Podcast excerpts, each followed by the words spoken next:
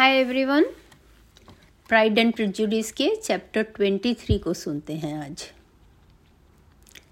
Elizabeth अपनी बहनों और माँ के साथ बैठी थी और सोच रही थी कि क्या उसे सभी को यह समाचार सुनाने का अधिकार है कि सर विलियम लुकास स्वयं आ गए और अपनी बेटी की सगाई के बारे में बताने जिन्हें उनकी बेटी द्वारा भेजा गया था।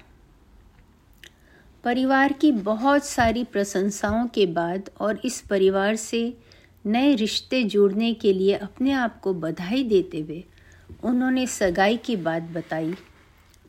उन श्रोताओं को जो सिर्फ़ आश्चर्यचकित न थे, वरन बिल्कुल अविश्वसनीय भाव से उन्हें देख रहे थे।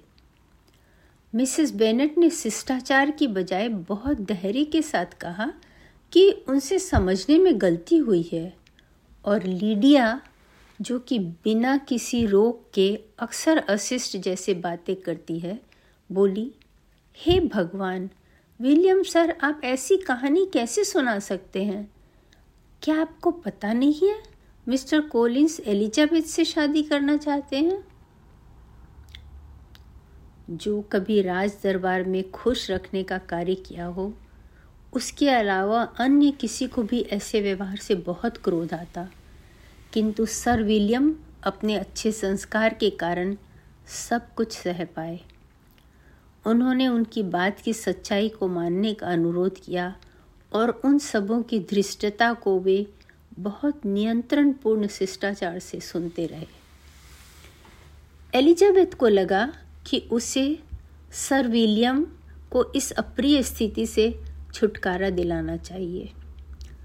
तो वह सामने आई और सर विलियम की बातों की पुष्टि करते हुए उसने कहा कि चार्लोट ने उसे पहले ही बता दिया था और कोशिश करने लगी अपनी माँ व बहनों के विस्मय बोध को रोकने का। और इसके लिए उसने बहुत ईमानदारी से सर विलियम को बधाई दी, जिसमें जेन ने भी उसका साथ दिया। और उसने इस विवाह से होने वाली खुशियों के बारे में भिन्न भिन्न टिप्पणियाँ की, जैसे कि मिस्टर कोलिंस का चरित्र और लंदन का हंसफोर्ड से हटफोर्ड शायर से इतना पास होना आदि।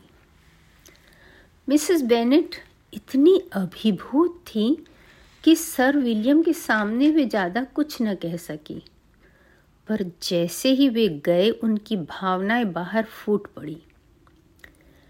पहले तो उन्होंने कहा कि यह बात विश्वास करने योग्य नहीं है। उनका दूसरा तर्क था कि उन्हें बेवकूफ़ बनाकर फंसाया गया। तीसरा ख्याल था, वे साथ में कभी सुखी न होंगे। और चौथी सोच थी कि शायद विवाह टूट भी जाए। पर इन सबसे उन्होंने दो निष्कर्ष निकाला। पहला कि एलिजाबेथ ही सारी फसाद की मुख्य कारण है और दूसरा कि सबों ने बर्बरता पूर्वक उनका उपयोग किया है, मिसेस बेनेट का उपयोग किया है। और शाम तक वे इन्हीं दोनों बिंदुओं पर बात करती रहीं। किसी भी बात से उनका दुख खत्म न हुआ, न उन्हें सांत्वना मिली। और उनका क्रोध पूरे दिन में भी खत्म नहीं हुआ। एक सप्ताह निकल गया जिससे पहले कि वे एलिजाबेथ को बिना डांटे बात कर सके। और एक महीना निकल गया इससे पहले कि वे बिना कठोरता के सर विलियम या मिसेस लुकास से बात कर सके। और बहुत महीने निकल गए इससे पहले कि वे उनकी पुत्री चार्लोट को माफ़ कर सके। मिस्टर बेनेट की भावनाएँ इस अवसर पर भी ज़्यादा शांत थी। उन्होंने बताया, उन्होंने जो अनुभव किया, वह उसने खुशी देने वाला विचार था। उन्हें पता लगा कि चार्लोट, जिसे वह विवेकशील समझते थे, उनकी पत्नी जितनी ही मूर्ख है, और उनकी बेटी से ज़्यादा मूर्ख है। जेन ने स्वीकार किया कि इस मंगनी से उसे आश्चर्य तो हुआ, किंतु उसने उस पर ज़्यादा बात नहीं की, बल्कि ईमानदारी से यह कामना की कि वे बहुत खुश रहे। और एलिजाबेथ उसे बहला न सकी कि यह असंभव है। किटी और लीडिया को चार्लोट से कोई ईर्षा न थी, क्योंकि मिस्टर कोलिन सिर्फ़ एक पादरी थे। और उन्हें सिर्फ़ यह समाचार मेरिटन फैलाने से ज़्यादा कुछ इंपॉर्टेंट नहीं लगा। लेडी लुकास अपनी जीत से वाकिफ थी और मिसेस बेनेट के एक बेटी की अच्छी जगह शादी होने की तसल्ली का करारा जवाब देने को उत्सुक थी। वे लॉन्ग बॉन्ड पहले से ज़्यादा आती थी। यह कहने को कि वे कितनी खुश हैं। हालाँकि, मिसेस बेनेट का असौम्य हाव भाव और अशिष्ट टिप्पणी किसी की भी खुशी को खत्म करने के लिए काफ़ी था। एलिजाबेथ और चार्लोट के बीच एक दरार थी कि इस विषय पर वे दोनों चुप थी और एलिजाबेथ को विश्वास था कि अब कभी कोई विश्वास उन दोनों के बीच फिर से नहीं होगा। उसकी चार्लोट के प्रति निराशा के कारण उसकी जेन के प्रति प्यार में बढ़ोतरी हो गई, जिसकी सरलता व विनम्रता के बारे में उसे विश्वास था कि उसके विचारों को कभी हिलाया नहीं जा सकता और उसकी खुशी के प्रति वह प्रतिदिन ज़्यादा चिंतित होती गई, क्योंकि बिंगले को गए एक सप्ताह हो गया था और उसका कोई समाचार न था। जेन ने कैरोलाइन के पत्र का शीघ्र से शीघ्रता से उत्तर दिया था और हर दिन उसके पत्र का इंतज़ार कर रही थी।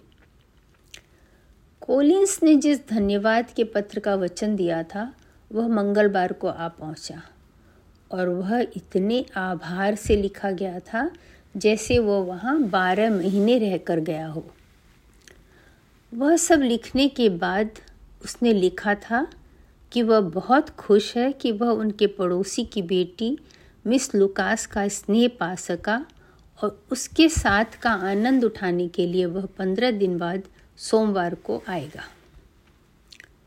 लेडी कैथरीन चाहती हैं कि वह जल्दी से शादी कर ले और उसे उम्मीद है कि उसकी प्रिय चार्लोट बहुत जल्दी ही वह दिन बताएगी जिसमें वह दुनिया का सबसे खुश इंसान बन पाएगा। मिस्टर कोलिंस के हटफोर्ड शायर आने से अब मिसेस बेनेट को कोई खुशी न थी। इसके विपरीत, इस आगमन से वह भी इतनी दुखी थी जितने उनके पति। यह बड़ी अजीब बात है। वह लुकास लोगों के घर जाने के बजाय यहाँ आ रहा है।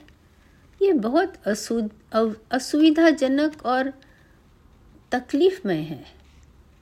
उनकी तबीयत ठीक नहीं है, तब घर में मेहमानों का आना उन्हें अच्छा नहीं लगता। मिसेस बेनेट धीरे धीरे ये सब बड़बड़ करती रहती थी और उसके कारण मिस्टर बेनेट वहाँ से ज़्यादा ज़्यादा अनुपस्थित रहने लगे। जेन और एलिजाबेथ के लिए भी यह विषय सुखद न था।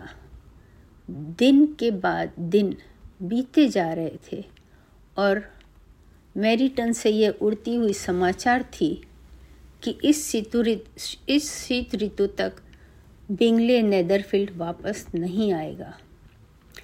इस रिपोर्ट से मिसेस बेनेट को बहुत क्रोध आया था और उन्होंने इसे झूठा समाचार कहा। अब तो एलिजाबेथ भी भयभीत होने लगी। इस बात से नहीं कि बिंगले उदासीन था वरन इस बात से कि उसकी बहनें उसे वहाँ रोकने में कामयाब हो रही थी। वह इस सोच को स्वीकार करने में बहुत अनिच्छुक थी, क्योंकि यह उसकी बहन की खुशियों को नष्ट करने वाला विचार था और उसके प्रेमी के स्थिरता के लिए बहुत लज्जाजनक था। किंतु फिर भी वह इस विचार को मन में आने से रोक न पा रही थी। बिंगले की संवेदनहीन बहनों की कोशिश और उसके मित्र की प्रबल कोशिश। मिस डार्सी का आकर्षण, लंदन का मनोरंजन, सब कुछ मिलकर शायद उसके स्नेह की ताकत से ज़्यादा शक्तिशाली थे। जहाँ तक जेन का सवाल था, उसकी चिंता इस संशय में एलिजाबेथ की बजाय ज़्यादा दर्द भरी थी, क्योंकि वह जो भी महसूस कर रही थी उसे वह छुपाना चाहती थी। इसलिए उसके और एलिजाबेथ के बीच में इस विषय में कोई बातचीत नहीं थी। चूँकि उनकी माँ में ऐसी कोई विनम्रता या शिष्टता न थी कि उसे इस बारे में बात करने से रोके, शायद ही कोई घंटा गुजरता था जब वे बिंगले के बारे में बातें न करें, उसके आगमन के प्रति अपनी अधीरता का बयान न करें। और जेन को यह कहने को बाध्य न करें कि अगर वह नहीं आया तो उसे समझना होगा कि उसका दुरुपयोग किया गया। जेन के स्वभाव की कोमलता के कारण ही वह संतोषजनक शांति से यह बर्दाश्त कर पा रही थी। मिस्टर कोलिंस ठीक पंद्रह दिन बाद सोमवार को आ पहुँचे, पर लॉन्ग बोर्ड में उनका स्वागत इतना आदरयुक्त न था जैसा कि पहली बार था। हालाँकि वे बहुत खुश थे और किसी के ध्यान की उन्हें ज़रूरत नहीं थी। वह तो प्यार में इतने खोए थे कि सबों को राहत थी कि उनके साथ ज़्यादा समय नहीं बिताना पड़ रहा था। उनका ज़्यादा समय लुकास के यहाँ बीतता था और वह कभी कभी तो सोने के समय तक ही पहुँचते थे। मिसेस बेनेट की दशा हालाँकि बहुत दयनीय थी। शादी, शब्द सुनते ही वह दुख से भर जाती थी। किंतु जहाँ भी वह जाती, उन्हें इसी बारे में बातें सुनने मिलती। मिस लुकास को देखना भी उन्हें अप्रिय था, क्योंकि उनके घर के अधिकारी के रूप में वह उससे ईर्ष्या भरी नफरत से देखती थी। चार्लोट जब भी वहाँ आती, उन्हें लगता, वह इस संपत्ति के मिलने के समय के बारे में सोच रही है। जब भी वह धीमे स्वर में मिस्टर कोलिंस से बात करती, उन्हें लगता, वे लॉन्ग बर्न की संपत्ति के बारे में बात कर रहे हैं और निश्चय कर रहे हैं कि मिस्टर बेनेट की मृत्यु के तुरंत बाद मिसेस बेनेट को उनकी बेटियों के साथ घर से निकाल देंगे। वे अपने पति से इन सभी बातों का बढ़त करवाहट के साथ शिकायत करती। यह सच है, मिस्टर बेनेट, वह कहती, कि यह सोचना कठिन है कि चार्लोट लुकास कभी इस घर की मालकिन बने और मुझे यहाँ से निकाल दिया जाए और मैं ज़िंदा रहूँ उसे मेरी जगह लेते देखने के लिए। मेरी प्रिय, ऐसी मायूसी भरे विचारों को छोड़ो, अच्छी चीज़ों की आशा करो। चलो हम लोग यह सोचते हैं कि मैं तुमसे ज़्यादा जीऊँगा। मिसेस बेनेट को ज़्यादा सांत्वना नहीं मिलती थी इससे। इसीलिए वह इस बात का उत्तर बिना दिए ही पहले जैसे बोलती रहती।